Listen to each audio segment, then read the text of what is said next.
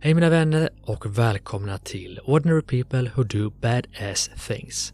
Erik Bergman byggde miljardbolaget Catena Media och tog svenska folket med storm med sina sextips i framgångspodden. I det här avsnittet delar Erik med sig av sina absolut bästa business hacks, life hacks och biohacks. Och dessutom passar vi på att lösa klimatkrisen, var en sån sak. Så får du inte värde av den kommande timmen och Eriks fantastiska råd, så är min rekommendation att du lämnar in huvudet på service. Mitt namn är Gustav Oskarsson, podden heter Ordinary People Who Do Badass Things och avsnittet är bland de bästa vi har gjort. Rock on!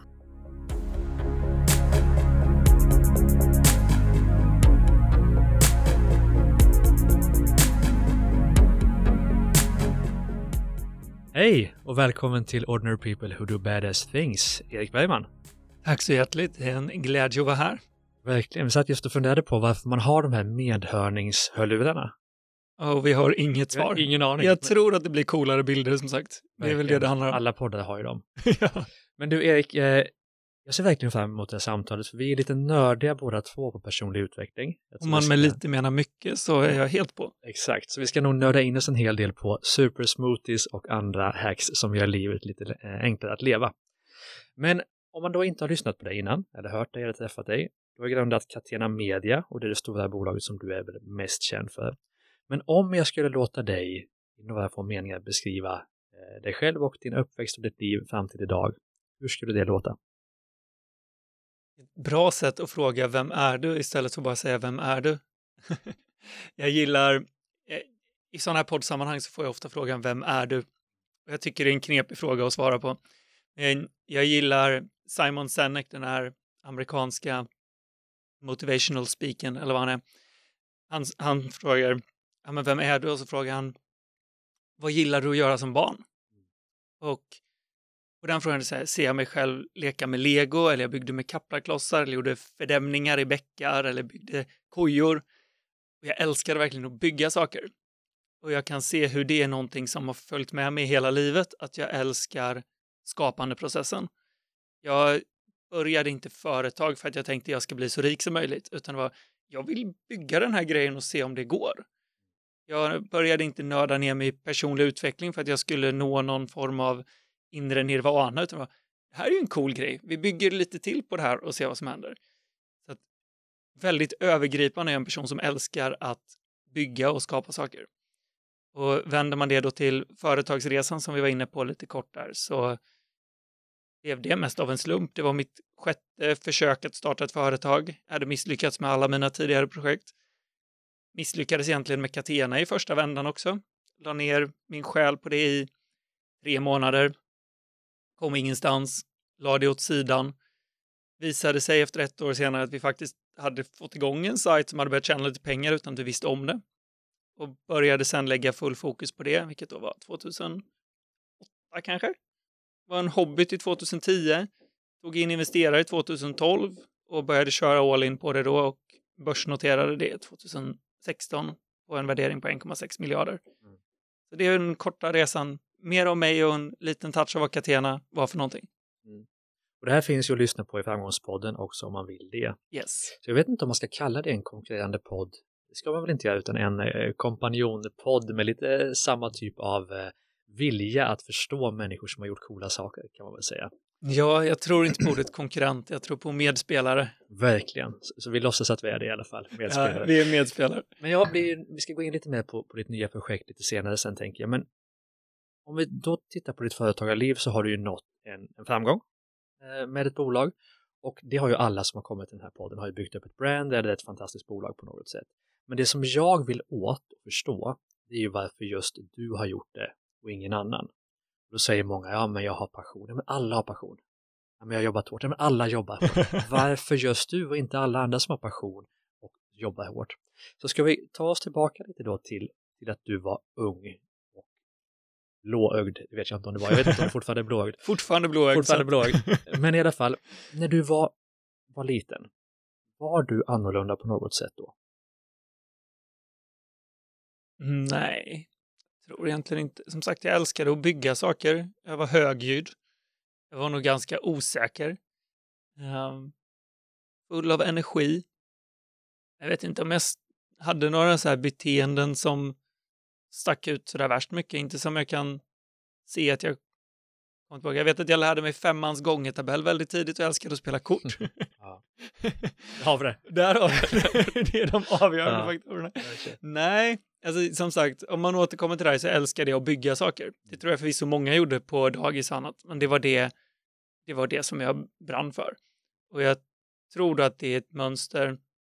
Om man säger det att alla har passion, som du är inne på. Ja, visst, alla har passion, men det finns, det finns olika grader av passion. Och för mig handlar passion väldigt mycket om att omge mig med människor som delar den passionen. Att det, där tror jag jag sticker ut. Jag har skiftat min vännerskrets många gånger under min uppväxt, men också under mitt vuxna liv, till att på något sätt passa det som jag är mest intresserad av just nu. Att ja, men, bara när jag började Catena så i princip alla de jag umgicks med sysslade med eh, marknadsföring på nätet på ett eller annat sätt. Så Catena är ett online marknadsföringsbolag. Tänk TripAdvisor fast inom kasino- och spelbranschen. Och jag umgicks nästan bara med människor som gjorde typ det. Eh, eller liknande tjänster. Så alla mina samtal handlade om hur gör man marknadsföring på nätet. Alla mina samtal handlar om hur rankar man i Google, hur skickar man e-mail, hur man gör det. Och det var mitt största intresse. Men det var också alla mina vänners största intresse. Att om du är helt passionerad för någonting men du har inte människor omkring dig som delar den passionen, då kommer inte dina luncher handla om det ämnet. Dina promenader kommer inte handla om det ämnet. Dina drömmar kanske, men inte så mycket som de har gjort annars. Och du kommer inte få de intrycken på det sättet. Så att jag tror att passion i mitt fall är en väldigt stor nyckel och alla kanske har den, men jag tror inte att alla söker den. Jag tror jag har gjort det på ett extremt sätt. Mm. Och det handlar mycket om människorna du har valt att spendera ja, tid med. Allt handlar om människorna. Eller allt, väldigt, väldigt mycket handlar om människorna. Men spännande då, ska vi ta från barndomen och fram till nu, vilka typer av människor har du umgåtts med då i olika perioder? Ja, men det kan vi göra. Okej, om vi börjar som allra minst då. Ehm, år... Mellan noll och sex år i livet, då umgicks jag med de som gick på dagis. Mm. Eh, Jesper, Bias och Rickard, mm. kommer jag ihåg. Eh, sen låg- och mellanstadiet så var jag en rätt ensam kille som inte lyckades särskilt bra överhuvudtaget med att hitta vänner. Eh, fick inte riktigt ihop hur de sociala spelen funkade och ja, umgicks mest med min bror. Eh, sen högstadiet och var det så här, de som gick i skolan där. Där lyckades jag på något sätt bli populär. Jag vet inte riktigt hur det gick till. Men där lyckades jag få mycket vänner. Och där jag gick på eh, i Jönköping. På en skola som heter Junedalskolan. Som var den fina skolan inom Kaninöron i Jönköping. Och mina vänner råkade bli de rikaste killarna i stan. Så att redan där blev då umgängeskretsen och identiteten kring det väldigt viktigt. I det fallet så blev pengar viktigt och framförallt märkeskläder och de här grejerna viktigt. Och då blev det på något sätt, det var ändå en gemensam nämnare i den gruppen att vi brydde oss väldigt mycket om vad vi hade på oss. Eller vad det handlade om, mycket handlade om pengar och det var en gemensam nämnare i hela den umgängeskretsen. Sen började gymnasiet och ganska snart där hittade jag poker. Och då blev nästa generationsskift i min bekantskapskrets att alla var pokerspelare. I princip all min vakna tid umgicks jag med pokerspelare, tänkte poker, pratade poker. Jag hade dels pokerspelare i skolan och vi blev vår egen lilla krets. Men sen lärde jag känna mycket pokerspelare över nätet. Då. Så jag, en av mina närmsta vänner som jag faktiskt driver min podd tillsammans med nu heter Emil. Och vi lärde känna varandra genom Pokerforum punkt nu för femton år sedan och började umgås den vägen. Så att då blev vi hela umgängeskretsen pokerspelare. Sen började driva företag och gick bland annat med i Geos, Young Entrepreneurs of Sweden, förening där du och jag känner varandra genom. Och blev ett skifte där, där helt plötsligt var alla företagare på ett eller annat sätt. Och det blev den energin i allting. Och sen flyttade jag till Malta och energin som var där var att alla höll på med online marknadsföringsbolag på ett eller annat sätt. Alla jobbade med typ, så hela min umgängeskrets var sån. Och nu de senaste åren så är nästan alla personliga utvecklingsjunkies på ett eller annat sätt. Mm. Eh, är väldigt intresserade av hälsa, relationer, kommunikation. Så nästan alla jag umgås med nu hamnar i den typen av samtal. Det är mycket om spirituella resor och mycket olika saker. Så det har blivit många skiften här där jag fortfarande har fortfarande kontakt bakåt. Men de jag söker mig till och de jag aktivt sträcker ut händerna till och umgås med ofta är ofta de som delar den passionen jag känner starkast för just nu. Mm. Intressant. Kan du då se tydligt vilket nästa steg, vilken nästa umgängesgrupp kommer vara efter den du är just nu? Jag har svårt att se att jag kommer ha ett, ett nästa skifte på det sättet jag haft fram till nu. Att men när jag var femton då var det coolaste som fanns mopeder. Och det var rätt självklart liksom. Och eh, märkeskläder och så här. Och jag känner att jag har vuxit förbi väldigt många av de stadierna. Och känner nu att det viktigaste i mitt liv är relationer. Det viktigaste i mitt liv är att bidra till någonting större. Det viktigaste i mitt liv är hälsa. Och jag har svårt att se att jag kommer ta ett steg till i det. Och på något sätt känns det som att det är den rena delen av mig själv jag har hittat till. Och som jag har sökt efter. Sen kanske jag hamnar i ett intresse där jag älskar schack en period i livet. Och söker mig till schackspelare. Jag har ingen aning. Men jag tror inte det kommer. Det är inte så att jag kommer gå tillbaka till mopeder. Eller något sånt som mitt största intresse. Utan jag tror att den delen jag har nu ligger väldigt väl i linje med vem jag är om trettio år också. Det trodde jag kanske innan också. Men exakt, frågan är om du kunde se nästa steg när du var i de tidigare faserna. Det är inte helt ingen säkert. Ingen aning. Jag kunde nog gissa när jag var femton att jag inte skulle vara intresserad av moppar när jag var trettio. Ja, men det är sant. Men du, låt oss på något sätt landa i då. Du har beskrivit de olika umgängeskretsarna och beskriver den här kanske nästan extrema passionen för ett ämne som din superkraft. Finns det någon annan superkraft som du känner har hjälpt dig dit du är idag? Ja, en sak som sticker ut och som jag får höra ofta när jag pratar med andra som beskriver mig är att jag, jag är en implementerare inom kaninöron. Och med det menar de att jag är en person som verkställer idéer väldigt fort och testar idéer väldigt fort. Jag sitter inte och grubblar så mycket på är det här verkligen en bra grej eller inte och läser inte på en massa eller kollar inte en massa olika alternativ utan jag, jag kör mest bara igång.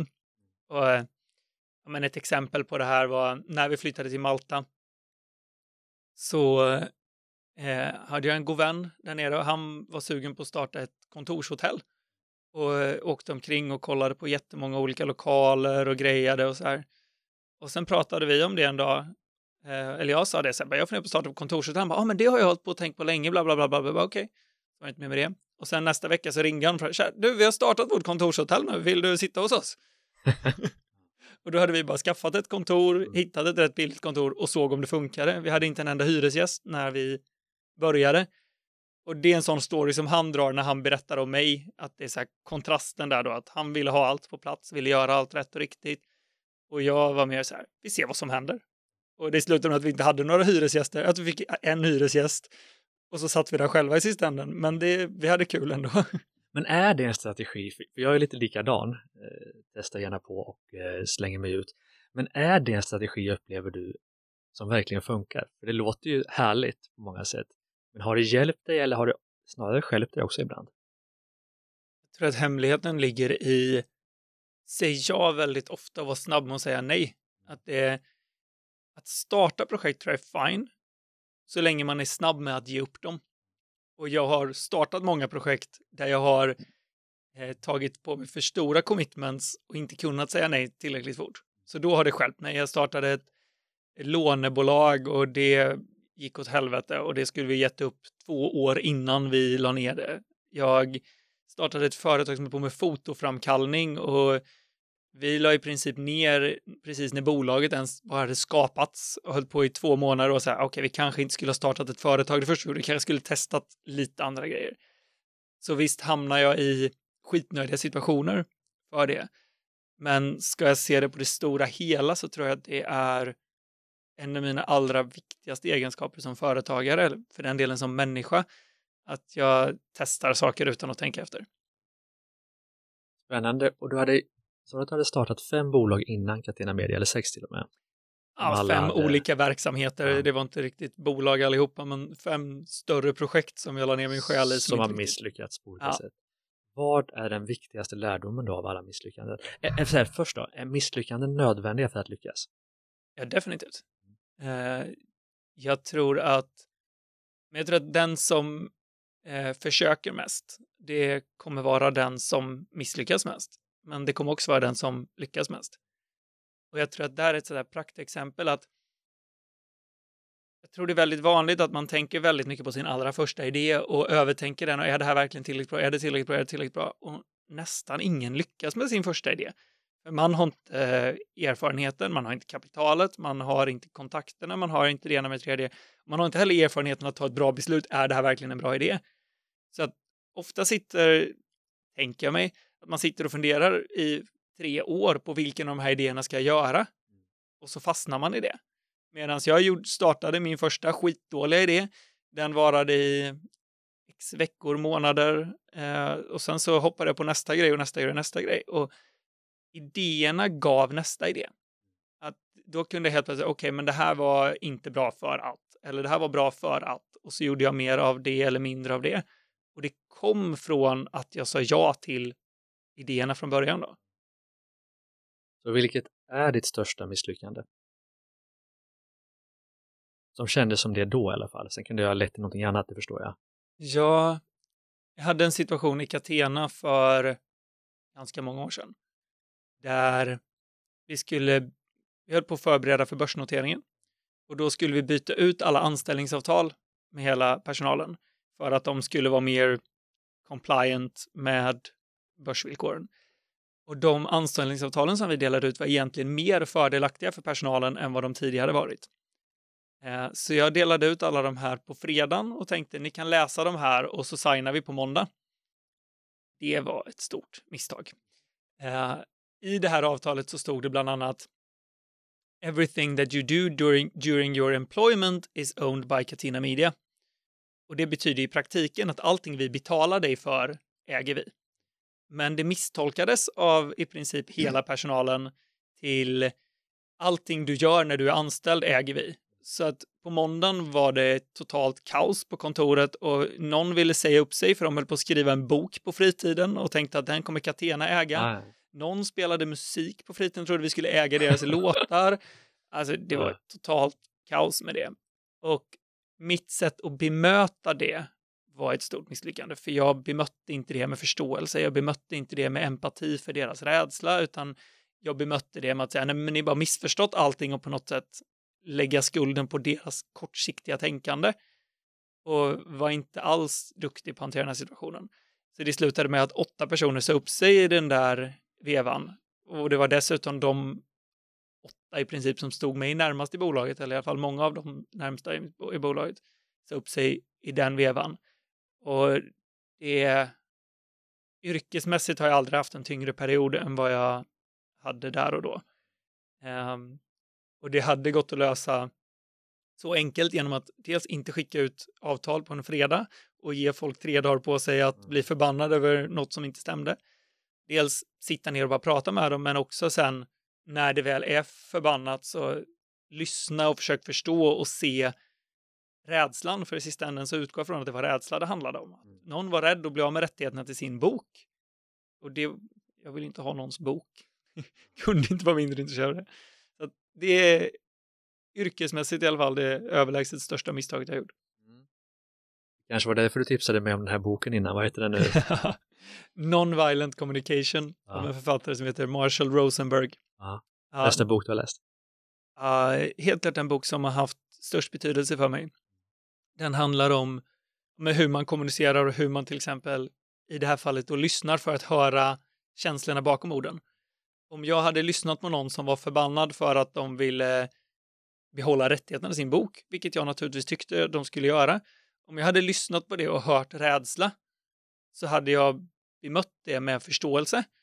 Men om jag lyssnar på det och hör ilska så är det mycket lättare att jag blir förbannad tillbaka eller så här kasta skit tillbaka. Och det var det som hände i den situationen då.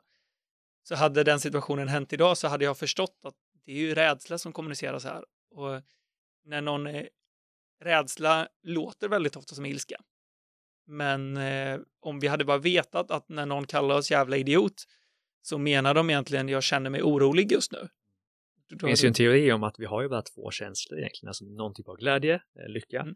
och sen så rädsla. Mm. Håller du med om den? Ja men absolut.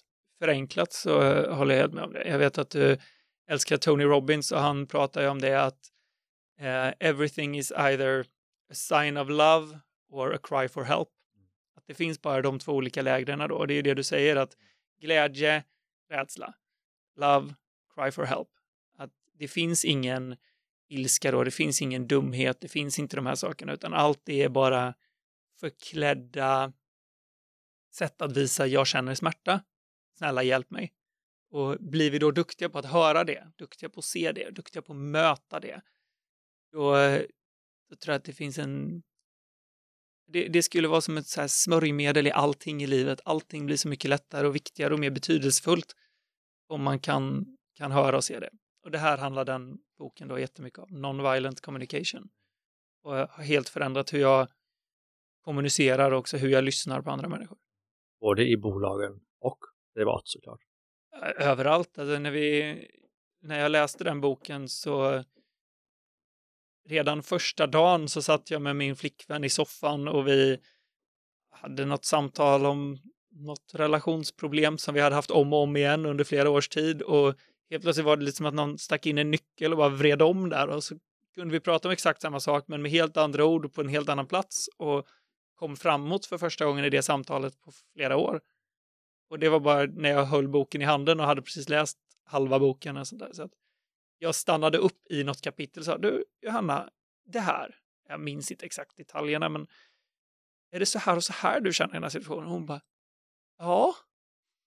Och det blev en sån game changer, och vi har haft massa sådana samtal i vår relation sen. Men också då med affärskollegor eller så här. Det, det blir en helt annan energi. Vi fördjupar oss något där, för jag tycker det var spännande. Finns det något, ska vi säga, tips eller råd du kan dela från den boken som har hjälpt dig mycket? Ja, men vi kan se vad vi kan hamna någonstans. Om vi, om vi tar en sån här vanlig grej som, som förekommer. Uh, så är det så här. Jag tror att i, i princip alla relationer så finns det någon som är pryd och no, eller pedant, och någon som är en slusk i form av hur välstädat det är eller ska vara. Och eh, då finns det alltid någon som går och städar och någon som inte städar. Och den som städar blir förbannad på den som inte städar och klagar. Och den som blir klagad på blir förbannad på att någon klagar. Och här då så är, finns det inget rätt och fel, menar på bland annat i den här boken, att den ena vill ha det städat och den andra vill inte ha det städat. Det spelar egentligen ingen roll vad som är rätt och fel. Utan felet ligger sen i hur man bedömer det här. Där den som eh, vill ha det städat ofta klagar. Och den som då inte städar känner sig klagad på. Och vill nästan lämna den där tallriken framme i ren demonstration. För att visa att så här, ja, men min röst är också viktig. Och det som blir viktigt att förstå här är, vad betyder de här två olika händelseförloppen? Att den som vill ha det städat och som alltid är där och påpekar, kan du inte plocka undan efter det, kan du inte plocka upp den. Det handlar dels om att de vill ha det rent, men det handlar också ofta om att jag känner mig inte lyssnad på här.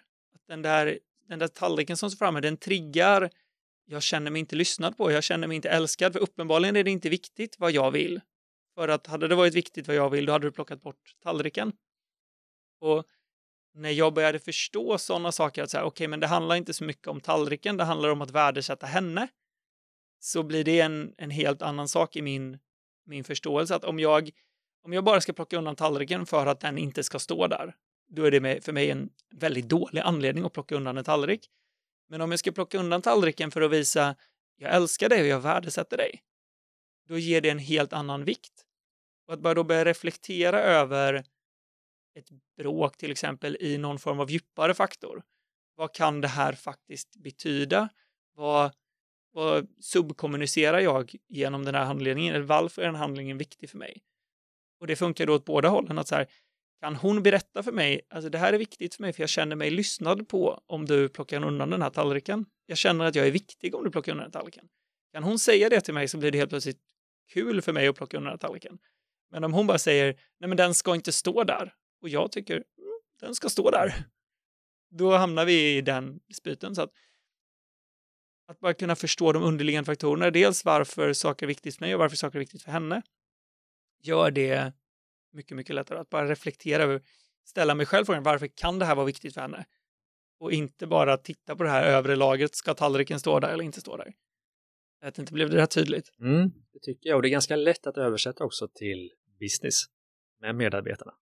Ja, men det händer ju samma sak mm. eh, med personal hela tiden då. Jag tror att kärleksrelationer och personalrelationer är egentligen bara relationer. I sista änden är det väldigt likt. Men du, låter oss som avslutning på den här lilla delen då om, om ditt liv kan vi säga. Ska vi försöka hitta ett antal, det kan vara ett eller två eller tre, livsavgörande ögonblick i ditt liv som har på något sätt format den du är idag. Har du ett antal sådana? Mm, ja, det kan vi nog trolla fram. En sak som hände var ett av de här eh, företagsprojekten som hände tidigt. Jag var nitton och eh, hade hyrt en nattklubb. Skulle arrangera en fest eh, som ett första businessprojekt. Och bjöd då in alla mina vänner och varenda kotte som jag känner. Så att nu ska vi leva loppan. Att det här skulle bli den bästa kvällen någonsin. Eh, och den här fredagen kom. Och de första jag känner, de kom tidigt. De gick in i den här klubben, gick runt, såg sig omkring och konstaterade att det var tomt. Och så gick de. Sen kom ett sällskap till. Omkring, kollade, såg att det var tomt. Och sen gick de. Och samma sak hände med dem efter det och de efter det. Jag kunde inte få någon att stanna kvar. Du kan ju bara tänka dig känslan att stå där utanför en festlokal och ja, men, se dina vänner gå, se ryggarna försvinna och se dem gå runt något hörn och känna att inte ens de vill vara här. Och det blev ett så här, totalt fiasko i, framförallt personligt. Jag har aldrig skämt så mycket som jag gjorde över vetskapen att det här verkligen går åt helvete. Det blev en stor käftsmäll för den unga företagaren Erik också. Och jag minns att efter det här så utgick jag från att folk skulle så här, prata om det här som ett stort misslyckande. Folk skulle skratta och peka och göra en grej av det. Och det hände aldrig. Ingen sa någonting. Ingen påpekade. Alltså, till den här dagen så har ingen påpekat det där. Vad kul om någon skulle påpeka det nu. Ja, så här, men folk var ju där liksom, men ingen har sagt någonting elakt till mig överhuvudtaget, ingen har skrattat åt, ingen har skämtat om det ens en gång. Och för mig var det så förödmjukande händelser som helt ägde rum i mitt huvud då. Det var ingen som brydde sig. För mig var det så jobbigt med det misslyckandet, och att jag sen i efterhand märkte att ingen brydde sig har gjort det mycket lättare för mig att misslyckas i andra sammanhang. Att det blev en det blev en väckarklocka för mig som sa, ja men Erik, så kör på, gör din grej, misslyckas. Folk bryr sig inte. Och jag tror att efter det så, när det väl hade lagt sig, så har jag varit mycket mindre rädd för att misslyckas. Jag har också varit mycket mindre rädd för vad andra tycker. Och förstått att folk tycker inte alls så mycket som jag tänker att de tycker. Så det, det är det första så här livsavgörande ögonblicket som, som kommer till mig. Andra som dyker upp är en liten låda som står hemma hos mina föräldrar. Eh, full med små plastbitar och en kortlek. Ett pokerkit. Som jag köpte när jag gick i ettan på gymnasiet mot vårt. Och började spela om femtioöringar på alla raster. Och till alla lärare sa vi såklart att vi spelade bara om plast och höll, höll räkningen. Men vi spelade såklart om pengar på alla håltimmar. Alla mattelektioner, alla fysiklektioner, alla svenska lektioner. För det var där vi hade lärare som inte hade så bra uppmärksamhet. Eh, och ja, men jag älskade verkligen det kortspelet. Och som jag var inne på innan, att hela min bekantskapskrets blev pokerspelare. Jag levde och andades poker. Jag pratade bara poker. Eh, och hade det inte varit för den lilla plastlådan så hade jag förmodligen aldrig börjat spela poker. Det, det kom med det pokerkittet.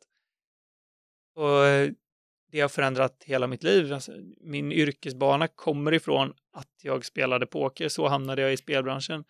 Min bekantskapskrets har som sagt kommit väldigt mycket ifrån pokern. Och flera av mina nära vänner är fortfarande därifrån. Eh, så att jag tycker det är intressant att vara hemma hos mina föräldrar. Då. Jag, de har ett litet friggebord på tomten som jag brukar bo i när jag är hemma och hälsar på dem. Och där, där står den här pokerkitslådan på, på en hylla. bara titta på den och veta att de där små plastbitarna är anledningen till att hela mitt liv ser ut som det gör. Och det är en häftig grej att här, kunna titta på en så konkret liten pryl. Mm. Det är ett tips till alla föräldrar att köpa ett pokerkit till. Definitivt. Definitivt. Om era barn ja. inte är gamblers redan så är det en bra grej att lära sig. Exakt. Exakt. Har du något annat? Livsavgörande ögonblick. Mm.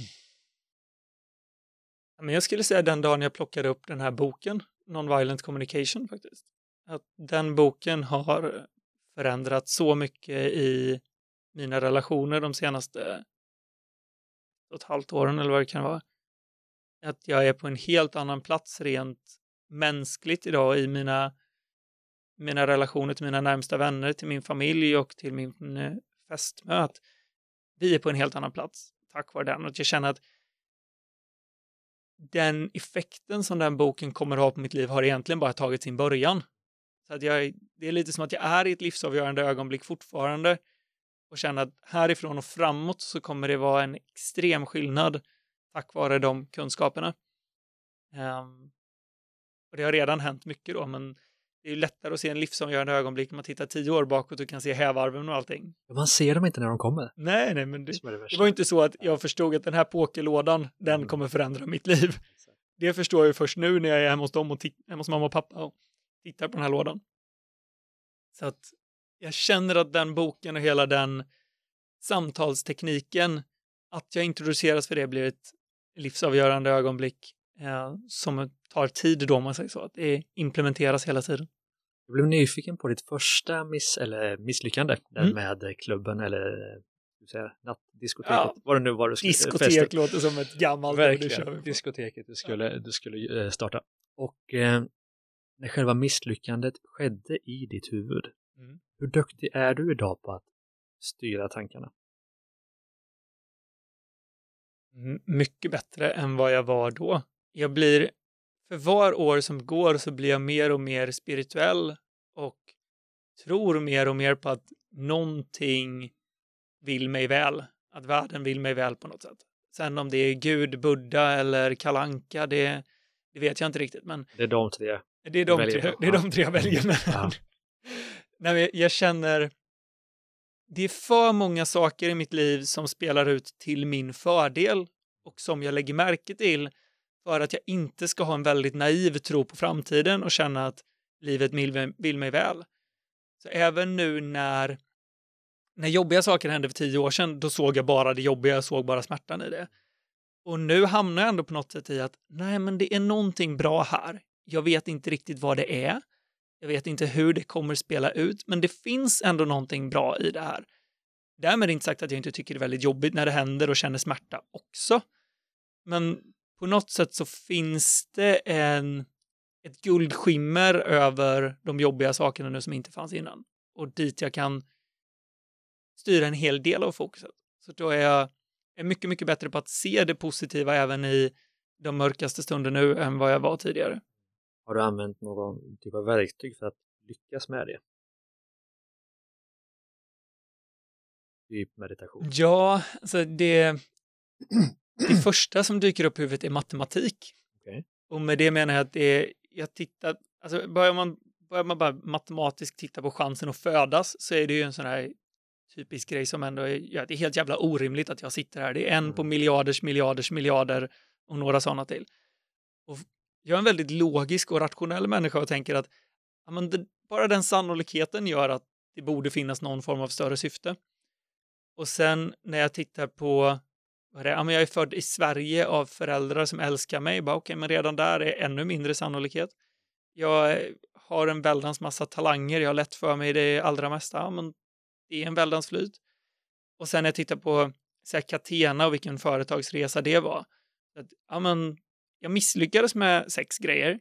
Och om något av dem hade lyckats, då hade jag aldrig startat Catena. Inget av dem hade kunnat bli så stort som Catena blev. För det var den första affärsidén som var riktigt skalbar.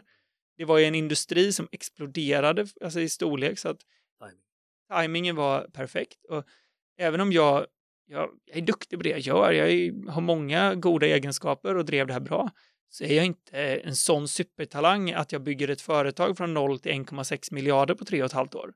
det var en jävla flax. Många grejer gick helt och hållet min väg. Och det är så många sådana här händelser som har hänt i mitt liv där jag känt att nej, men det är någonting som vakar över mig. Och att bara tänka på dem och reflektera över dem då. Och det kanske man kan se som meditation i vissa sätt. Men känna efter bara, wow, det här hände precis. Det är väldigt likt, liten sannolikhet att det händer. Och det kombinerat med en förmodligen medfödd naivitet av att ja, men allting blir bra på något sätt. Eh, gör att jag hamnar mer och mer i känslan av att någonting vakar över mig. Eh. Om, om du, för den egenskapen tycker du väldigt mycket om hos dig själv då. Absolut. Antar jag. Hur skulle du förmedla en sån egenskap till om du skulle få barn någon gång? Det var en intressant fråga. Min första tanke är att bara ha det lugnet. Eh, och att det är någonting som på något sätt förmedlas av sig själv. Men sen slås jag av... Min pappa har berättat... Min, min farmor var... Hon var kolugn i allting. Hon var aldrig orolig. Och min pappa cyklade till Paris själv när han var arton. Med två killkompisar så här. Eh, och gav sig ut. Det fanns ingen mobiltelefon och knappt några brev liksom. Och tydligen så var min farmor helt lugn hela tiden. Och tänkte, det ordnar sig. Allt kommer bli bra liksom. Och jag tänker mig att bara genom att ha den känslan som förmedlar man den upplevelsen till sitt barn då. Men sen har jag förstått av pappa att han var rätt frustrerad över farmors lugn. Det var så här, nej, han blev inte det minsta lugn av det. Utan snarare kände sig inte uppskattad då. För att det är så här, farmor brydde sig upp om man inte så mycket om något skulle hända. Det blev hans tolkning på det. Så det är kanske ett dåligt sätt att förmedla det på i sista änden då. Men... Ja, ett, dels kontinuerligt ställa frågor. Om vi knyter an till Tony Robbins igen här då, Kjell Enhage för den delen, så pratar vi mycket om att vi styr vårt fokus med frågor. Och kan man aktivt ställa frågor om vad skulle kunna vara positivt det här, eller hur vet du om effekten är det här? Då tror jag att man kan komma, komma långt. Och jag tror en viktig del i det om vi tänker ur barnfostran då, eller så här. Vi säger att en, min framtida trettonåriga dotter kommer hem och är förkrossad över någonting. Någon kille har gjort slut med henne. Eh, då tror jag att det viktigaste och första där är att faktiskt låta en person känna smärta och inte distrahera bort från den. Att det är någonting som vi är tränade i är att distrahera. Om någon känner sig, någon mår dåligt, då vill vi få dem att må bra. Vi vill göra saker för att, ja men, ryck upp dig, det kan bli bra, det kan bli det, det kan bli det. Och jag tror att det är, det är ett väldigt icke-empatiskt sätt att bemöta någon. Att ibland vill vi bara må dåligt. Och om någon försöker rycka upp oss så känner vi oss inte, eller jag känner mig i alla fall inte sedd. Eller så här, jag tycker bara det är jobbigt. Eller jag, jag vill bara ha lite empati nu. En sån grej som dyker upp är att jag har mycket problem med min mage. Den har alltid varit krånglig. Och så fort jag nämner det så får jag åtta olika förslag av alla människor om saker jag kan prova. Och i själva verket vill jag bara, men jag vill bara få klaga lite. Kan du bara få lite kärlek? Kan du inte bara tycka lite synd om mig? Och att det skulle bli samma sak då i en sån här situation med en tonårsdotter. Att ja, men först bara låta någon ha väldigt ont om det är det de är. Inte försöka distrahera det därifrån. Och sen börja ställa den här typen av frågor när det har lugnat ner sig lite. Vad skulle kunna vara bra med det här? Vet du verkligen att det här är så dåligt? Vad, vad kan hända i framtiden? Hur tror du du ser tillbaka på det här om tio år? Och hitta den typen av frågeställningar. Det tror jag är ett bra sätt att förmedla det vidare. Ska säga så att jag inte haft några barn och inga tonårsdöttrar så att det kan vara skitdåligt tips. Det är intressant att se, vi kommer tillbaka till det här, just du har ju gjort det här som vi pratar om med Catena Media. Kan du se någonting i din uppfostran som har, i efterhand kan se att det här har hjälpt mig väldigt, väldigt mycket?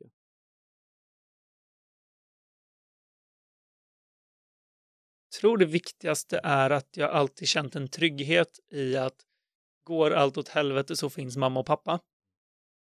Att Men lite, jag tror att en anledning till att Sverige är en så pass framgångsrikt entreprenörsland som det är att de flesta i Sverige känner sig trygga att våga chansa. De flesta i Sverige kan komma hem till sina föräldrar om någonting går åt fanders. Eller de flesta i Sverige kan få stöd av samhället om det går åt fanders på ett annat sätt än vad det är i många andra länder. Och jag tror att den tryggheten, jag har alltid känt den tryggheten från mina föräldrar. Att ja, men det finns en oändlig kärlek och det finns alltid en säng och varm mat. Och bara att ha den tryggheten har gjort att jag vågar sätta all min ekonomi på spel. Eller flytta till ett helt annat land fast det kan gå åt helvete. Bara för att den tryggheten finns där. Så jag vet inte om det, jag kan peka på en specifik egenskap jag har tagit med mig från mamma och pappa. Eller ett speciellt tillfälle. Men den övergripande känslan av lugn har varit väldigt betydelsefull. Vi ska snart gå in på ett annat, en annan del av podden tänkte jag. Men först en förutfråga just på Catena Media. Noll egentligen till en komma sex miljarder på typ tre år. Börsintroduktion. Kan du se någon nyckel som står ut för att just ni skulle kunna lyckas med det? Vad var det som hände? Vad var det som gick att hända? Det var ett par faktorer som vi gjorde som... Timingen var... har du varit inne på. Ta- timing och tur. Uh, ja, timing och tur är väl nästan samma sak. Väldigt viktiga faktorer. Uh, kalkylerade risker. Alltså vi tog mycket mer risker än vad våra konkurrenter gjorde. Uh, vi... Uh, men det är två utmärkande saker som vi gjorde som konkurrenterna inte gjorde, som kanske inte skalar så bra in i andra grejer. Men det första var att vi byggde stora system. Så våra konkurrenter gjorde det mesta manuellt och vi byggde stora system som gjorde att vi kunde investera mycket mer pengar i skalbarhet. Så vi byggde system för att bygga väldigt många olika sajter, kontrollera väldigt många olika sajter från ett och samma ställe och göra väldigt mycket grejer samtidigt. Så vi hade en Emil som jag startade bolaget med, var en väldigt duktig programmerare och gjorde det. Så att vi skalade på ett annat sätt än vad de gjorde. Vi anställde personal när våra konkurrenter inte anställer personal, så anställer vi en massa personal för att göra grejer mer. Så att vi tog, vi gick all in på ett annat sätt och sen köpte vi mycket bolag. Så att vi började väldigt tidigt leta efter att köpa bolag och slå samman det. Så visst, Catena gick från noll till en komma sex miljarder, men vi köpte fem bolag på den tiden också som redan var existerande.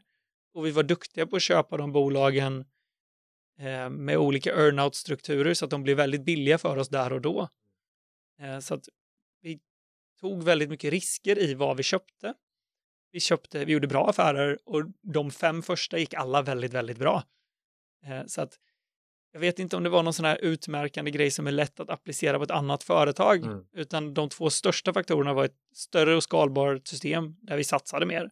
Och tog mycket risk och det gick bra. Jag tror att hade jag gjort exakt samma sak en gång till så är det sannolikt att någon, någon av de här faktorerna hade inte kunnat spela in på det sättet. Men låt oss då ägna oss åt någonting som är lätt att kopiera och det är ja! de vanor du har, tänker jag. Och jag funderar på hur jag ska ställa de här frågorna, men det var inne lite på om vi kan låtsas att vi nu alla får vara Erik Bergman för en dag och bara följa din dag från start till slut. Och liksom hitta de här små vanorna, hacksen som du använder varje dag som hjälper dig att bli den du är. Mm. Vi tar det från start till mål. Yes, fast vi tar det från mål, mål till, till mål. Ja. Uh, för att jag, jag börjar i änden att gå och lägga mig. Uh. Uh, och jag börjar i den änden för att sömn är någonting som jag känner är väldigt, väldigt viktigt. Så att jag... går och lägger mig rätt tidigt. Och det handlar egentligen om att min flickvän gillar att gå och lägga sig tidigt. Jag gillar att gå och lägga mig med henne. Så att jag går och lägger mig vid typ halv elva. Och sover i princip alltid åtta timmar per natt. Um, jag tror inte alls på att sova kort tid och försöka pressa ut grejer. Utan jag tror på att sova så mycket som möjligt. Och jag har alltid night shift på telefonen. Jag dimmar ner lampor i, i lägenheten och sänker även ljuset på tvn till minimum om jag sitter och kollar på tv på kvällen för att det hem, ljus hämmar melatoninnivåerna i kroppen som gör att det är svårare att somna. Så och att, jag, att du sover sämre när du väl. Och att du sover sämre, precis. Så att det första jag gör och den första och kanske viktigaste vanan av alla är att jag tar väldigt väl hand om sömnen och anstränger mig mycket för att eh, det ska bli bra. Sen vaknar jag vid sjutiden. Eh, brukar gå upp och dricka en kaffe. Ofta en bulletkaffe som då är kaffe med smör, kokosolja och M C T-olja. Och som mina hälsonördsvänner säger att det är nyttigt. Jag kan inte förklara varför, jag bara gör som de säger. eh, det gör jag fyra dagar i veckan, tre dagar i veckan så gör jag inte det för då är jag periodisk fasta om vi nu ska gå in på mer vanor. Mm, absolut. Så vi, tar, vi kan ta idag då. Så idag kör jag periodisk fasta vilket innebär att jag äter middag eh, senast klockan åtta dagen innan. Och äter ingen frukost utan jag kör fasta i sexton timmar. Vilket är för mig det lättaste sättet att få in fasta i min vardag. Och det pratas ju också mycket om hälsoeffekter med fasta. Och jag är inte tillräckligt duktig för att referera till dem heller. Jag bara tror på smarta människor. De säger att det är bra. Nobelprisvinnarna borde man kunna lita på. Men det är lite så jag känner. Att säger de att det är bra, det är så här. Jag tror dig. Jag behöver ja. inte förstå detaljerna. Jag tror dig. Så jag kör periodisk fasta tre dagar i veckan. För... Och då är det åtta sexton principen. Precis, åtta sexton. Och det jag har läst då är att man får ut nittio procent eller något sånt där av hälsofördelarna av att fasta. Om man gör så. Och för mig är det nästan ingen ansträngning. Det är lite jobbigt att inte få dricka min bulletkaffe, men det är nästan ingen ansträngning. Jämfört med att då till exempel köra en tre dagars vattenfasta som jag gjort någon gång och tycker att det är jättejobbigt. Men du dricker vatten i alla fall ja, under fastan? Vatten och kaffe. Eh, morgonkaffe. Sen eh, har jag ofta möten mellan åtta och tio på morgonen. Eh, efter det så går jag ofta och tränar mellan tio och elva. Jag kör nästan alltid med P T. Uh, vilket är en av de sakerna jag väljer att lägga mycket pengar på. För att det här är också en grej i vanan. Jag har alla träningspass inbokade i förväg. Om jag har en P T som står och väntar på mig så måste jag ringa honom och säga jag kommer inte. Och det gör att jag kommer. Så att istället för att ha tvärtom att jag ska gå dit själv eller att jag ska boka det, så har jag gjort alla de besluten i förväg. Något som jag har märkt gör det väldigt mycket lättare för mig att gå till gymmet. Och då går jag istället dit. Och är det så att jag känner mig sjuk så säger jag det. Jag är inte taggad idag. Al, vi tar ett väldigt lugnt träningspass. Och då är han helt fin med det. Men jag håller uppe vanan av att alltid gå dit för att jag har bokat in den i, fram- i, i förväg och har någon som står och väntar på mig. Sen så har jag ganska ofta massage. Eller två gånger i veckan så går jag på massage. Och ser det som en ytterligare investering i hälsan. Att jag hade mycket problem med nacken och axlarna när jag jobbade som mest. Och känner att en investering i den avslappningen gör att jag kan vara mer fokuserad när jag jobbar. Jag mår mycket bättre. Jag känner att det, det är värt de pengarna att ta hand om kroppen. Så mycket tid går åt till kropp och hälsa i det här fallet. Sen går jag hem eh, och dricker ofta den här supersmoothien du refererade till innan. Mm. Detta. Vad innehåller den? Dam, dam, dam, dam. Ja, eh, så i princip sju dagar i veckan så... Eh, dricka smoothie. Och min smoothie är väldigt stor. Grunden är, ska vi se, en halv banan, en halv avokado, en näve hallon, en näve blåbär, eh, frusen spinat, frusen broccoli, eh, ingefära, gurkmeja och vatten. Och sen har jag olivolja i och en väldans massa olika superpulver, typ chlorella, eh, heter alla grejer, moringa, macka, acai, typ allting som det står superfood på. Och jag blir förmodligen helt grundlurad av att de alla saker kanske inte är superfoods utan det är bara smarta marknadsföringstekniker. Men jag går på det i alla fall. Jag har en blandning av sånt. Så jag, alla pulverna har jag förberett i en stor låda, bara blandar ihop en gång i månaden och så tar jag två sk- stora skedar av det i. Och allt andra har jag en färdig påse i frysen. Så jag gör det i ordning. Fryspåsar en gång i månaden eller sånt här. Så bara ta fram en sån påse, häller i den i mixen, häller i olivoljan och vatten och pulver och sen kör igång det. Och den blir på typ en komma två liter, så det är en mastig smoothie. Då tar du hela? Då, äh, antingen så tar jag hela i en sittning eller så mm. dricker jag tills jag inte känner för det, men jag ställer in den i kylen och tar den ett par timmar senare. Det här är lunch då? Kan vi säga. Ja, det är mm. oftast lunch. Mm. Uh, Eller som Johanna då, min fästmö, har lagat mat så äter jag lunch och så tar jag en härligt senare. Mm. Men minst, jag gillar jag, det är nördigt och härligt. Äh, minst ja. sex dagar i veckan dricker jag en sån. Förmodligen sju dagar i veckan. Uh, efter det så tar jag ofta en powernap. Återigen, jag tror att sömnen är väldigt viktig. Och om jag inte känner att jag har kreativ energi så vet jag att jag kommer ändå bara hamna på Facebook eller någon annan sajt och bara fördriva tiden. Jag kommer inte få ut något av de närmsta tjugo minuterna. Och då, då är jag antingen all in på produktivitet eller all in på vila. Och ofta då efter att jag ätit så är det all in på vila i typ tjugo minuter. Och då sätter jag nästan alltid en klocka på tjugo minuter och ja, men, lägger mig ner och blundar. Och jag behöver inte somna utan bara vila. Det är också en sån här sak som jag har lärt mig. Jag började läsa på om sömn för några år sedan. Med tanken, jag vill sova mindre. Jag vill sova fem timmar per natt och ändå göra maximal nytta. Och så konstaterar jag att sömn är typ det enda som alla experter håller med varandra om. Alltså så här, börjar du kolla om kost, det finns ju inte någonting inom kost som alla håller med varandra om. Men sömn verkar alla experter hålla med om. Sov absolut inte mindre än sju timmar. Sov helst åtta. Och sov. Och så det jag också kom fram till var att, att lägga sig och vila och bara blunda i tjugo minuter ger nästan lika mycket som att faktiskt somna. Vilket har varit en stor skillnad för mig. Att jag har tänkt, jag måste somna, jag måste somna, jag måste somna, jag måste somna. Och då somnar jag inte. Och nu bara, nej men det är fine att bara vila och ligga och blunda. Och ibland somna, ibland inte, ibland svävar tankarna iväg lite. Men den, den, den pausen som kommer där är ofta att jag kommer ut mycket piggare i huvudet och får ut mycket mer av nästa timme än vad jag hade gjort om jag hade satt mig annars. Sen sitter jag ofta med möten eller olika grejer. Just nu lägger jag väldigt mycket tid på Instagram, så jag svarar på väldigt mycket meddelande där. Eh, bygger det communityt under så många timmar som jag har energi. Mellan ett på eftermiddagen, kanske två, fram till typ sju, eh, åtta. Jag försöker att aldrig jobba efter klockan åtta. Eh, aldrig vara inne på sociala medier efter klockan åtta. Dels för att jag inte vill titta på någonting med ögonen och ljuset, och dels för att jag, jag blir så upp i varv att jag återigen får svårt att somna.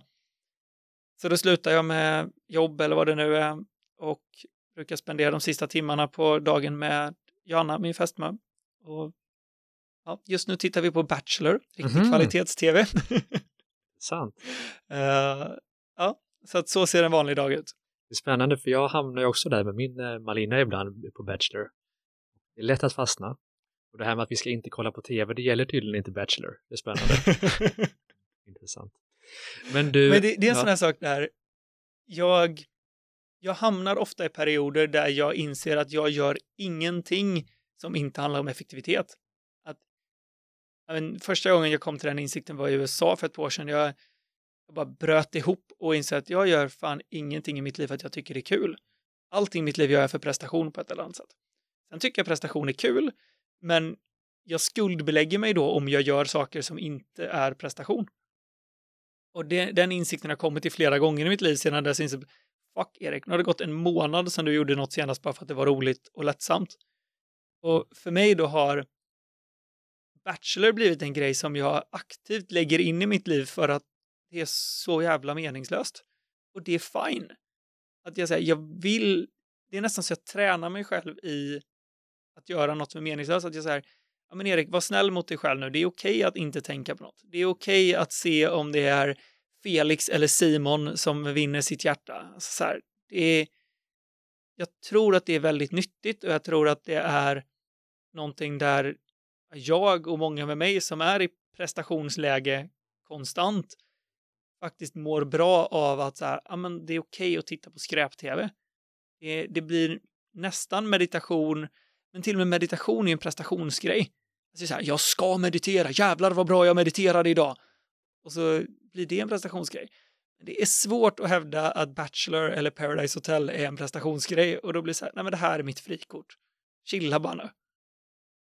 Intressant, jag har också väldigt lätt att hamna där i att även det som ska vara avslappning något sätt ska göra så effektivt som möjligt. Precis, det som ska vara avslappning ja. blir ett TED-talk mm. eller blir eh, ljudbok eller en mm. Tim Ferriss podcast där man ändå sitter och är väldigt aktiv i hjärnan. Mm. Det är svårt att vara aktiv i hjärnan när man kollar på Bachelor, kan jag säga. Det händer inte mycket i det tv-programmet. Och mitt tips där är ju att det du läser på kvällen ska inte vara personlig utveckling eller businesslitteratur, utan det ska vara en halvdålig deckare eller vad som helst. Äh. Du minns ingenting av det, men det, det är helt fine. Uh, jag, har, jag, jag har en annan så här grej som jag som vana är att jag, jag konsumerar ingen media, jag läser inga nyheter, jag tittar inte på några tv-serier, jag läser inga böcker som har med blod att göra, mord och elände. jag, jag vill inte ta in det i mitt liv, ingenting som har med sex att göra, uh, för att jag vill inte ta in de intrycken utifrån heller, um, och det gör att det är extremt begränsat medieutbud. Om det inte ska vara våld och inte sex, då finns det väldigt... Jag vill typ bara titta på komedier som jag tycker... Barnkanalen. Ja, men typ. Så det... Ja, men... Jag, jag har problem att hitta böcker till exempel som jag tycker är kul då, för jag vill inte bli greppad av spänning. Jag vill inte bli greppad av jobb. Och då finns i princip bara humor kvar, och det är svårt att hitta böcker som är ren och skär humor. Men en helt annan sak. Vad tror du på som andra tycker är konstigt? Men en sån sak är väl då spiritualiteten. Är att jag tror att någonting löser det här. Jag tror att det kommer bli bra. Um, det är nog det första jag kom på. Annars vet jag inte om jag... Jag tror att folk tycker att jag är konstig när jag håller på att prata om kommunikation och känslor och sådana saker också. Och bland annat så säger jag att eh, känslor är den viktigaste delen av företagande. Att många argumenterar för att företagande ska vara pengar och logik och rationellt. Och jag ser, jag är en väldigt, väldigt emotionell person. Och jag ser det som en superkraft i företagande. För då driver jag också med passion och engagemang och känslor. Och det blir en kompass för mig i allt jag gör. Att om jag inte känner passion för någon del av företagandet, då finns två alternativ. Det ena är att inte göra det. Eller det andra är att se till att någon annan gör det. Och det gör att jag ofta delegerar bort saker tidigt eller rent av stryker dem. Jag ger upp projekt ja, men så för att jag känner ingen passion för det. Så att jag tror mer än de flesta tror jag att känslor är något väldigt bra. Mer än de flesta tror jag att känslor är en kompass för vilken riktning som, som vi är menade att ta här i världen. Intuition också, tänker du? Ja, men intuition. Ja. Jag säger känslor och intuition. Det blir synonymt i mitt fall, tror jag. Att lita mycket på det, att känna in sig, men det, är in, det här känns inte bra. Allting pekar på att det borde vara bra, men det känns inte bra. Och då lyssnar jag ofta på den intuition. Om vi vänder på det då. Vad, vad tror du inte på som hela världen verkar tycka är schysst och coolt? Det var en intressant fråga. Vad tror jag inte på? Som alla hela... andra verkar tycka är. Jag tror inte på varumärken. Uh, jag tror att varumärken, och med varumärken menar jag framförallt märkeskläder och dyra prylar och status. Jag tror att status skapar en negativ nettoeffekt på livskvaliteten. Att, som du påpekade när jag kom in, så har jag ingen dyr klocka på mig. Jag har ingen klocka alls. Och jag tror att om jag har en Rolex-klocka på, på handen, så tror jag att det gör mitt liv sämre. Och med det menar jag att jag tror att jag kan få en kortsiktig glädje av det. I att människor omkring mig ser att jag har en Rolex-klocka. Och jag får en liten energikick av att veta att folk beundrar den eller är avundsjuka på den eller något annat. Men jag tror att det sekundära i det, alltså nästa led av, om man pratar om flera led av konsekvenser. Den första leden av konsekvens med att ha en klocka är att folk tittar på den. Det andra ledet tror jag är att folk omkring mig mår lite, lite sämre.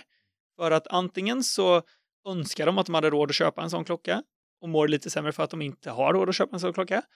Eller så köper de en sån klocka och lägger femtio eller hundra tusen kronor på någonting som ska sitta runt handleden istället för att lägga det på något som verkligen betyder någonting. En semester, tid med barnen, hälsan eller något annat. Så att jag tror att det andra ledet av konsekvenser är att folk omkring mig mår lite sämre. Vilket i förlängningen gör att jag mår sämre. För jag kommer må som de omkring mig mår. Och jag tror det gäller i princip alla statusprylar då. Att det som gör att man känner status är den här lilla energikicken från början. Men jag tror att långsiktigt så blir det en negativ effekt på, på omgivningen. Så jag har i princip inte en enda dyr pryl. Jag har en fin lägenhet, annars har jag inte en enda dyr pryl. Och det handlar inte om att jag inte vill ha dyra prylar, utan det handlar om att jag tror att det gör mitt liv sämre. Intressant. Kan du tilltalas av minimalism? Jag tror jag lever ganska minimalistiskt utan att tänka så mycket på det som ett koncept. För att jag till... Det är snarare så att jag tilltalas inte av eh, konsumerism. Eller vad. Mm. Jag tilltalas inte av att konsumera, framförallt inte prylar då. Det intresserar mig inte alls. Så att jag tror att jag blir minimalistisk utan att egentligen ha reflekterat över att jag är minimalistisk. Sant. Kolla på klockan, det går fort. Alltså jag tänker att vi ska hålla oss under en timme, men det kommer vi aldrig lyckas. Vi har ju typ hälften av frågorna kvar här. Men du, om vi kanske, vi kanske får ta ett avsnitt till en gång, tänker jag. Det kan vi göra. Absolut, men om vi, om vi på något sätt, vad, vad känner du? Vad skulle vara kul att prata om just nu som du funderar mycket på i ditt liv, som du tror skulle kunna vara intressant för alla som lyssnar? Vem är vår typiska lyssnare? Det är någon som driver företag och har väldigt höga ambitioner. med livet och med företaget. Man kan prata om glädje. Alltså jag tror på det här med passion. Jag tror på eh, intuitionen. Och jag tror att det är någonting som missas. Och jag tror det för att jag själv missat det väldigt länge. Och om vi fortsätter prata om det här med... Jag har ganska nyligen slump, snubblat över konceptet första, andra och tredje gradens konsekvenser av saker och ting. Eh, eller först, och, Ett, ett lätt exempel är om du äter en sallad. Så den första konsekvensen är smaken av salladen. Och den kanske inte är så jävla god jämfört med en påse chips. Så det första momentet av konsekvenser är en inte lika tillfredsställelse, tillfredsställande upplevelse som att äta chipsen. Andra ledet är att du förmodligen har mer energi och känner dig piggare den dagen. Det är andra gradens konsekvenser. Och tredje gradens konsekvenser här blir... Ja, men om tio år så mår du fan så mycket bättre och du fick inte den där hjärtsjukdomen som du hade fått om du bara käkade chips istället. Men vi människor ser oftast den första ledet av konsekvenser och vi har svårt att se så mycket längre än det. Och om man då knyter an det här till glädje och företagande så tror jag att om jag står inför en arbetsuppgift och det mest effektiva sättet att ta mig an den här arbetsuppgiften, vi säger jag ska starta en podd. Då är det mest effektiva sättet att starta en podd att ta reda på vad vill mina lyssnare ha och sen försöka skapa det. Jag lägger min passion åt sidan och mitt största intresse åt sidan för att försöka skapa det jag tror folk vill lyssna på. Det leder sannolikt till att jag får lyssnare lite snabbare. Så den första ledet av konsekvenser här blir jag får fortare lyssnare. Det andra ledet av konsekvenser blir att jag tycker inte det här är lika kul. Och det tredje ledet blir förmodligen att jag kommer ge upp tids nog. För att jag inte älskar det. Jag kommer inte brinna för det. Liksom. Så det blir en, en kortsiktig approach. Eh, medan som jag istället skulle starta en podcast. Och syftet för mig är att jag ska älska det här. Jag ska tycka att det här är, är roligt. Liksom. Det kommer förmodligen leda till att väldigt få lyssnar på det från början. För jag vet inte ens hur jag vill göra en podcast. Jag tilltalar ingen. För jag försöker tilltala typ mig själv. Och det blir mycket svårare att nå den första eh, tillväxten då. Men det andra ledet och konsekvenser blir att jag fortsätter förhoppningsvis tycka det är kul för att jag har hittat en vinkel som jag själv vill göra. Och det långsiktiga är att någonstans på vägen hittar jag kanske en publik som verkligen vill, vill lyssna på det. Om vi drar kopplingen till, till musik. Om du tänker att du vill göra musik för att det här är det folk vill lyssna på. Ja, men då kan du förmodligen nå en viss nivå av hur duktig du blir eller hur mycket du älskar det. Men om du satsar bara på att göra musik för att du älskar att göra musiken, du brinner för att göra det, så det är förmodligen så superstjärnor blir till. Det finns en anledning till att Backstreet Boys och de här inte håller hur länge som helst. Det är för att de har blivit sammansatta rent. Eh, så Backstreet Boys, Spice Girls, alla de här pojkbanden eller flickbanden har blivit sammansatta genom tv-program och skapade till något de egentligen inte är. Medans Rolling Stones har bara gjort sin grej och gör konserter i femtio år i sträck. Och förmodligen älskar det på ett annat sätt. Så jag tror att kan man hitta passionen och göra det. Jag vill göra det för att jag älskar det och vill göra det på mitt sätt. Det kanske inte är det mest effektiva. Det kanske inte är det som går fortast. Det kanske inte är det som får bekräftelse först. Men det är det som håller längst. Då tror jag att man är någonting på spåren. Det är intressant att bara en inflikt. För att vi snackade om det här om dagen. Att många artister gör ju sin grej från, från början. Mm. Och lyckas väldigt väl efter ett tag. Men sen så upplever jag att de... får så mycket påtryckningar utifrån att det handlar om listorna, det handlar om att sälja album eller vad man nu säljer nu för tiden. Och då kommer de in i den här andra delen som du var inne på, att de mer tänker på vad som är mest effektivt snarare än vad de själva vill. Och då dalar de å andra sidan väldigt fort. Då kan vi ju anta att Madonna och Rolling Stones och de här som har hållit över tid alltid har gått på passion. Och det har de ju också gjort, för de har ju haft dalar när de inte har varit lika poppis. De förmodligen följt sitt hjärta ändå. Och det är min, min teori då. Och samma sak inom företagandet, så tror jag det är väldigt lätt att man hamnar i att göra uppgifter för att de är bra för företaget. Alltså det här är någonting vi behöver göra för att komma dit. För att nå det där målet vi har satt upp så behöver vi göra det här. Vilket gör att vi väljer bort de uppgifterna som känns roligast för att de är inte mest effektiva.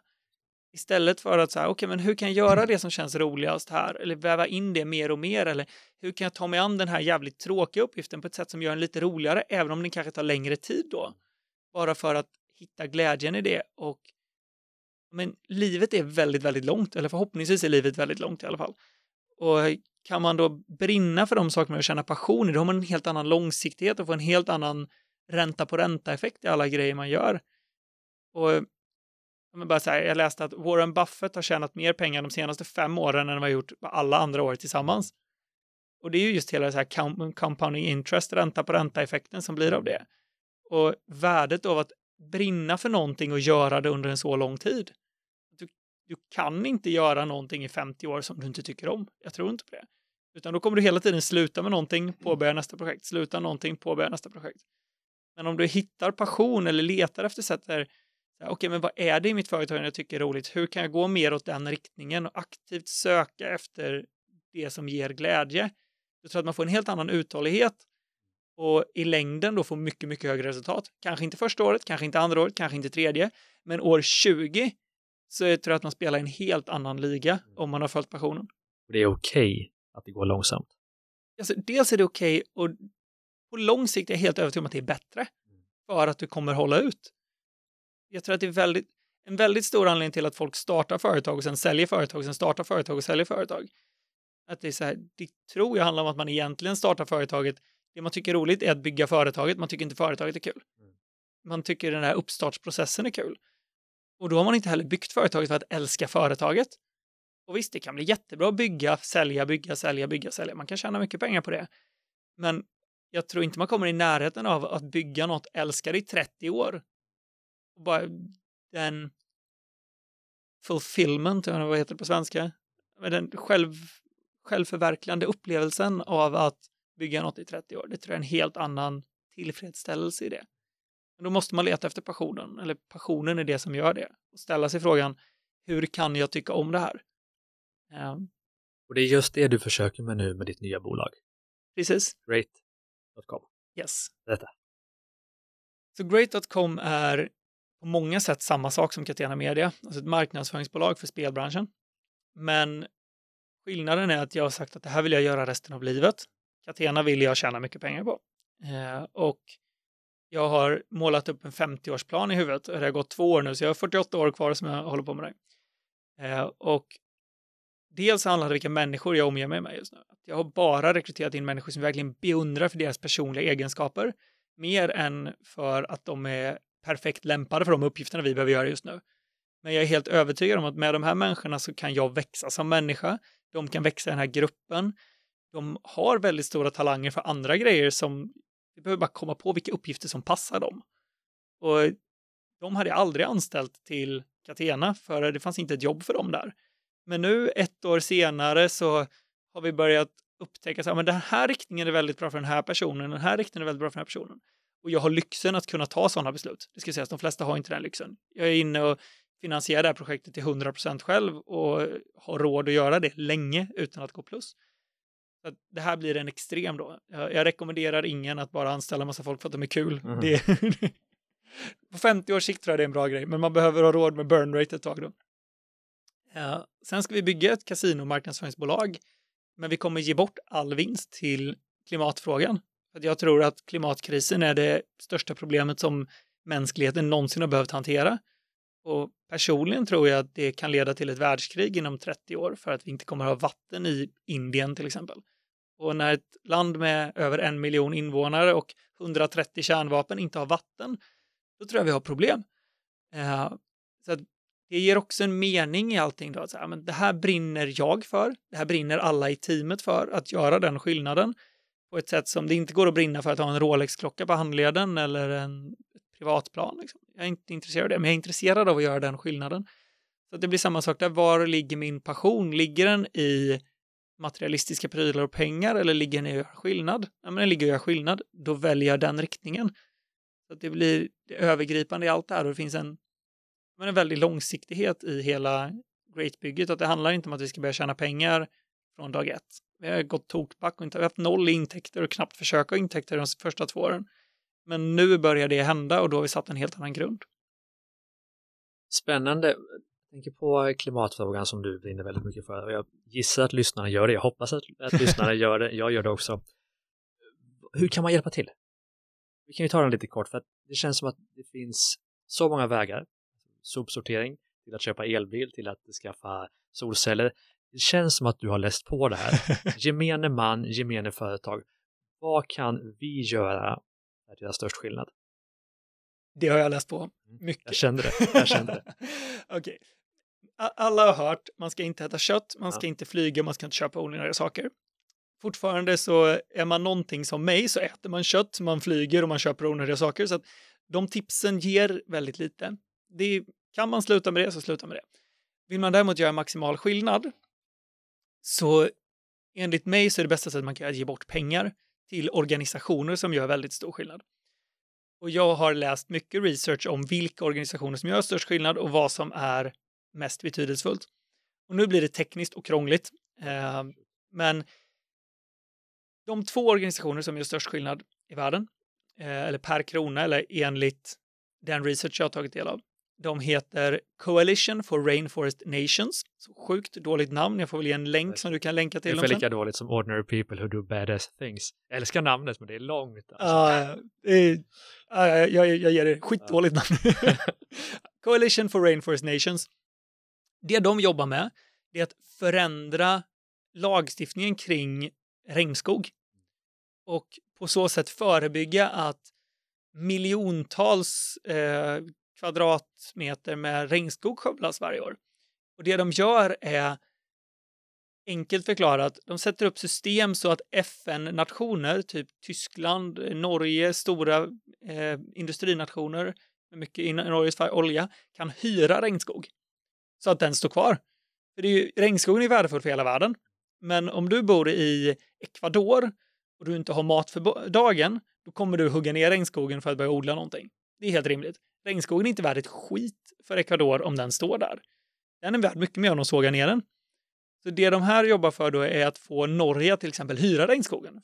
För regnskogen är värd jättemycket för hela världen i övrigt. Och har då byggt system för det och hantera det och jobba med det här på en politisk nivå för att få F N att lagstifta kring det här. Bland annat så vill de få, vi har en koldioxidskatt eh, i E U som ligger på ungefär tjugo euro per ton. Om man släpper ut ett ton koldioxid genom sin industri så får man betala tjugo euro i skatt. Och de, den här organisationen då håller på att sätta upp ett system för att man istället för att betala skatt ska kunna köpa riktig eller så här, hyra regnskog för att motsvara det tonet då. Och kanske, nu drar jag siffror i luften, men säg att man för tjugo euro måste betala för ett ton eh, som man släpper ut, så kanske man för tjugo euro till den här organisationen kan förebygga tio ton.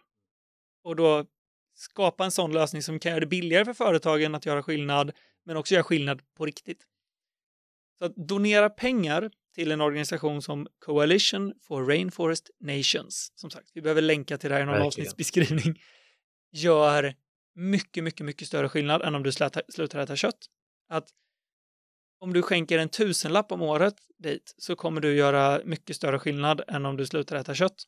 Så att det är med ekonomiska medel, framförallt ekonomiska medel till politiska organisationer som gör störst skillnad.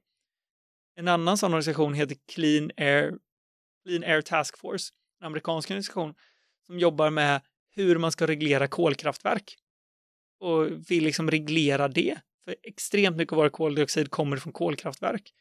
Och de jobbar egentligen då på ett politiskt sätt med att ändra vad får man och inte får göra. Och gör också då jätte, jättestor skillnad, men har väldigt lite pengar och lite möjligheter. Så att det man, om man donerar pengar dit så kanske de anställer en extra förhandlare som kan sitta i hundra extra möten på ett år och i sin tur kanske förändra en lag. Och det är inte så sexigt att donera till jämfört med att plantera träd som man kan se. Så, ja, men jag betalar för en diplomat som åker och snackar eh, lagstiftning om koldioxidutsläpp. Men det, det är de organisationerna som du kan göra skillnad på ett helt land. Jag tänker det var så här, ja, men säg att du bara får U S A och förbjuda kolkraftverk. Jag har ingen aning om hur mycket kolkraft som har, men det är så här förmodligen jobb som en, två, kanske tre förhandlare gör. Och det skulle motsvara, jag vet inte hur många miljoner kvadratkilometer skog. Alltså det, det är en sån här sak som är intressant. Med små donationer till de organisationer som är bäst i världen gör man mycket, mycket större skillnad än vad man gör om man som en enskild privatperson slutar äta kött eller slutar flyga eller slutar. Sen ska man såklart göra det också om man vill göra maximal skillnad. Men det är, för många så skulle jag säga att det är mycket lättare att ge bort tusen spänn än vad det är att sluta äta kött. Och du gör mycket större skillnad om du ger bort tusen spänn än om du slutar äta kött. Vad spännande. Så kontentan av det här att när det gäller matvanor ska vi lyssna på Nobelprisvinnarna åtta sexton. När det gäller klimatet ska vi alltså lyssna på Erik Bergman. Jag citerar ju bara det jag har läst, så jag är så inte klart. forskare själv. Mm. Uh, det är väldigt intressant, för jag har aldrig fått den vinkeln innan, utan det är ofta sluta flyg, uh, kör elbil, skippa köttet och osten. Ja, men det... det... Det vill ja, man ju inte. Nej, exakt. Alltså, jag gissar att du mycket hellre skulle ge bort tusen spänn än att sluta flyga. Jag har ett, ett, ett hack kan man säga på just, jag vill gärna klimatkompensera flyget. Mm. Och nu har ju S A S till exempel att de klimatkompenserar när man är eurobonusmedlem, och det är schysst. Men också så investerar jag i Trine, som är, bygger solcellsanläggningar i, i Afrika. Och det tycker jag är spännande, för jag har mycket lättare då att klimatkompensera genom att göra det. Då får jag lite avkastning på det också. Helt plötsligt är det en investering. Klimatkompenserar dubbelt mot vad jag hade gjort innan. Jag vet inte, då hade det dåligt, men det gör att jag gör det i alla fall. Och då är det fantastiskt bra. Allting som gör att man gör det är fantastiskt bra. Problemet är att kommunikationen kring klimatfrågan är förlamande. Alltså börjar man läsa om det och börjar titta på det, då blir i alla fall jag bara extremt deprimerad. Alltså då är det ju så här, ja men good game, bra kämpat, vi vevar med den vita flaggan och lägger oss, för det är ett jävligt stort problem. Och mycket handlar om skuldbeläggande och mycket handlar om det ena vi tredje, och väldigt få pratar om lösningarna. Och att jag hörde en föreläsning eh, på Malta för en vecka sedan eh, som handlar om Great och varför miljöfrågan är vår viktigaste fråga. Och då lyfte jag fram ett räkneexempel som hur man skulle kunna stoppa miljöfrågan. Och det här är långt ifrån det bästa sättet, det mest effektiva sättet, men det är ett lätt sätt att förklara. Och elva procent av all landmassa på jorden är i dagsläget, den används inte till någonting. Den är för dålig för att odla grödor på, men den skulle duga att plantera träd på.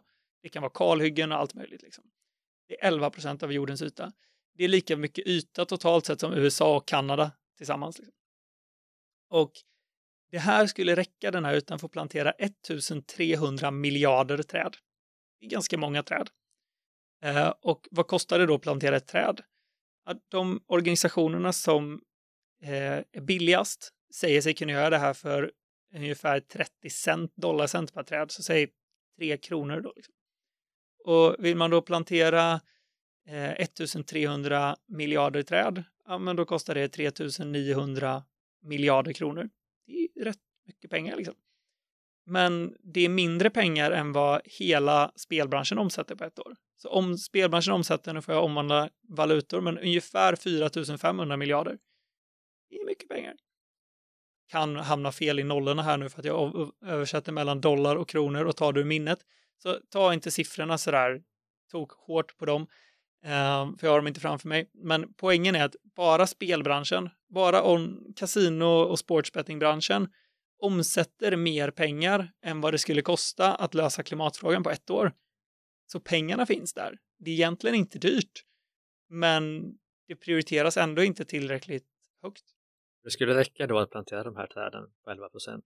Ja. Då är vi hemma. Ja, vi är i princip hemma. Liksom. Vi ska få alla träd att överleva och lite andra grejer runt omkring det. Men. Intressant. Men du, det skulle vara kul att hitta på någonting. Vi når ju via våra poddar och sajterna, driva eget och mitt företag, når vi ju tvåhundrafemtiotusen företagare. Mm. Det skulle vara kul att hitta på någonting tillsammans och se vad vi tillsammans kan göra för att bidra den här frågan.